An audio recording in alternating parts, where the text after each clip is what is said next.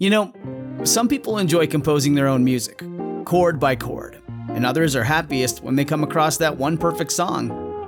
Work is not a lot different than that. Whether you prefer building your own workflow or using a pre made template, with Monday.com, you and the team can work in a way that's comfortable for everyone. Tap the banner to go to Monday.com and build your own amazing workflow, or find an awesome template. No judgment.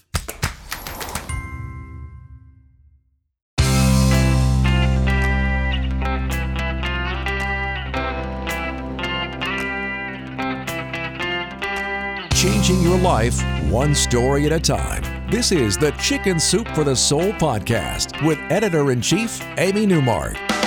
Hey, it's Amy Newmark with your Chicken Soup for the Soul. And today we're talking about navigating elder care and dementia.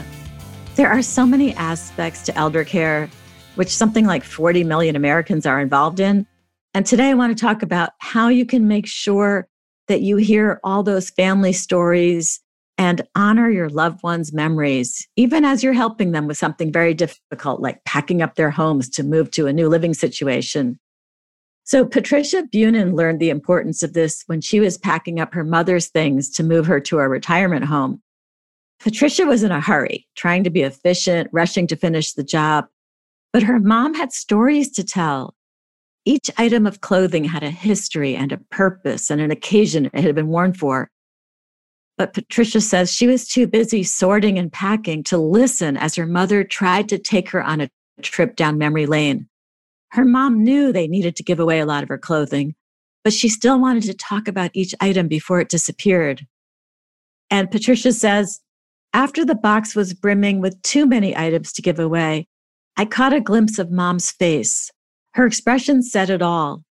All night long, my mind alternated between the vision of the overflowing box and the wistful expression on mom's face when she looked at it. The next morning, Patricia adopted a new approach. They started over. Her mother told her a story about each item. And then there was the drawer full of jewelry in little boxes marked with the name of the person who had given the jewelry to her and the occasion. And there were stories associated with all of those too. And then there was the nightstand drawer overflowing with papers. Patricia thought it would take hours to go through all the papers, but when she looked more closely, she saw that her mother had saved all of Patricia's newspaper columns, each one folded carefully and arranged in chronological order. Patricia concluded her story about packing up her mom by saying, My mother's life was in these drawers, and I had almost walked away and missed it. So I am going back again tomorrow, the next day, and however many more days it takes, I am going to sit and listen and treat her stories as the treasures they are. Patricia learned to slow down and enjoy her mother's memories and stories. And Amy Mewborn learned a similar lesson when she was helping her 87 year old grandfather after his wife of 67 years passed away suddenly from a stroke. Amy was the only grandchild, and she was about to become an empty nester as both her sons were headed to college. It was the perfect time to move into her grandfather's house to help him through his mourning. And the move in involved changing around the bedrooms and her grandfather switching bedrooms to get away from his constant memories of his wife. As the family moved furniture around, they noticed that her grandfather's favorite place to sit and read in the living room, his so called newspaper sofa, had ripped down the side. It was coming apart at the seams. So, did her grandfather want it repaired or recovered? Nope, he liked it the way it was because his wife had picked it out. Memories were more important than having furniture in good shape. Now, in that same room, the sheer curtains on the windows were in disrepair too. They were rotten with big holes in them. And that room had huge plates of glass and needed custom window treatments. So Amy thought she was helping when she secretly called a home improvement store and had the wall of windows measured for new vertical blinds. And then she had the new blinds installed when her grandfather was at his water aerobics class. Well, it turned out that didn't go over well at all because Amy's grandmother had stitched together those sheer curtains herself to cover those big windows, and now they were gone. Instead of being excited about his new window blinds, her grandfather got very quiet, and Amy understood what she had done wrong. First of all, she had taken away something that her grandmother had made, a part of the history of their marriage. And secondly, she had not asked for permission, and it was still her grandfather's home. Amy says the house still belonged to him and my grandmother. I was just a guest. She realized she hadn't respected that, and she had removed another piece of his late wife from his home, a memory of something that she had done for them, stitching together those sheer curtains. So I think that's a valuable message for all of us who are helping elderly family members.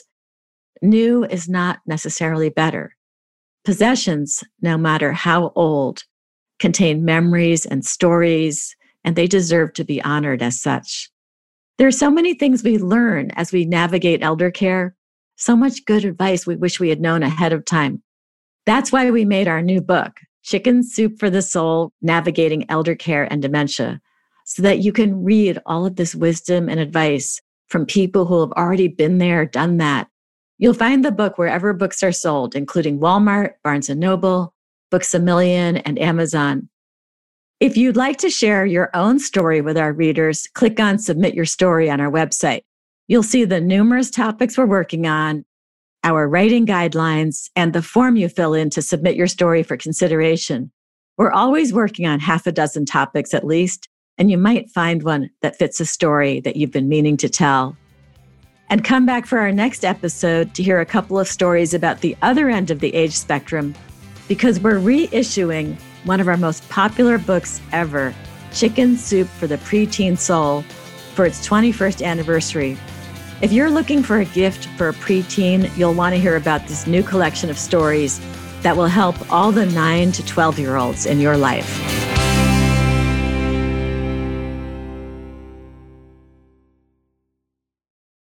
Our bodies come in different shapes and sizes, so doesn't it make sense that our weight loss plans should too? That's the beauty of Noom. They build a personal plan that factors in dietary restrictions, medical issues, and other personal needs so your plan works for you. Noom doesn't restrict or shame when you want to treat yourself. Their flexible program focuses on progress instead of perfection. You don't have to give up carbs or anything. And with their daily lessons, you can learn something new about your food choices every day. After just a few days of using the app, I learned how to recognize cues for overeating and how to choose the right foods to feel full. Stay focused on what's important to you with Noom's psychology and biology based approach. Sign up for your trial today at Noom.com. That's N O O M noom.com and check out Noom's first ever cookbook, The Noom Kitchen, for 100 healthy and delicious recipes to promote better living. Available to buy now wherever books are sold.